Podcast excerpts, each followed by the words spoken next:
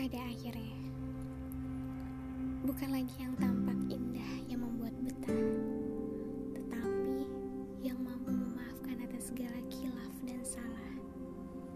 Pada akhirnya, bukan lagi yang menarik hati yang membuat berhenti, melainkan yang mau menerima semua kekurangan tanpa tapi. Pada akhirnya, bukan lagi yang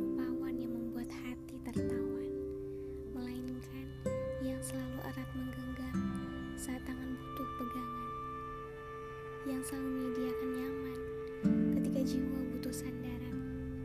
Pada akhirnya, bukan lagi yang selalu teguh yang membuat berlabuh, tetapi yang senantiasa menguatkan ketika rapuh, yang menatap dengan pandangan teduh lalu berkata, "Tenanglah, jangan dulu luruh bersamaku, kamu utuh."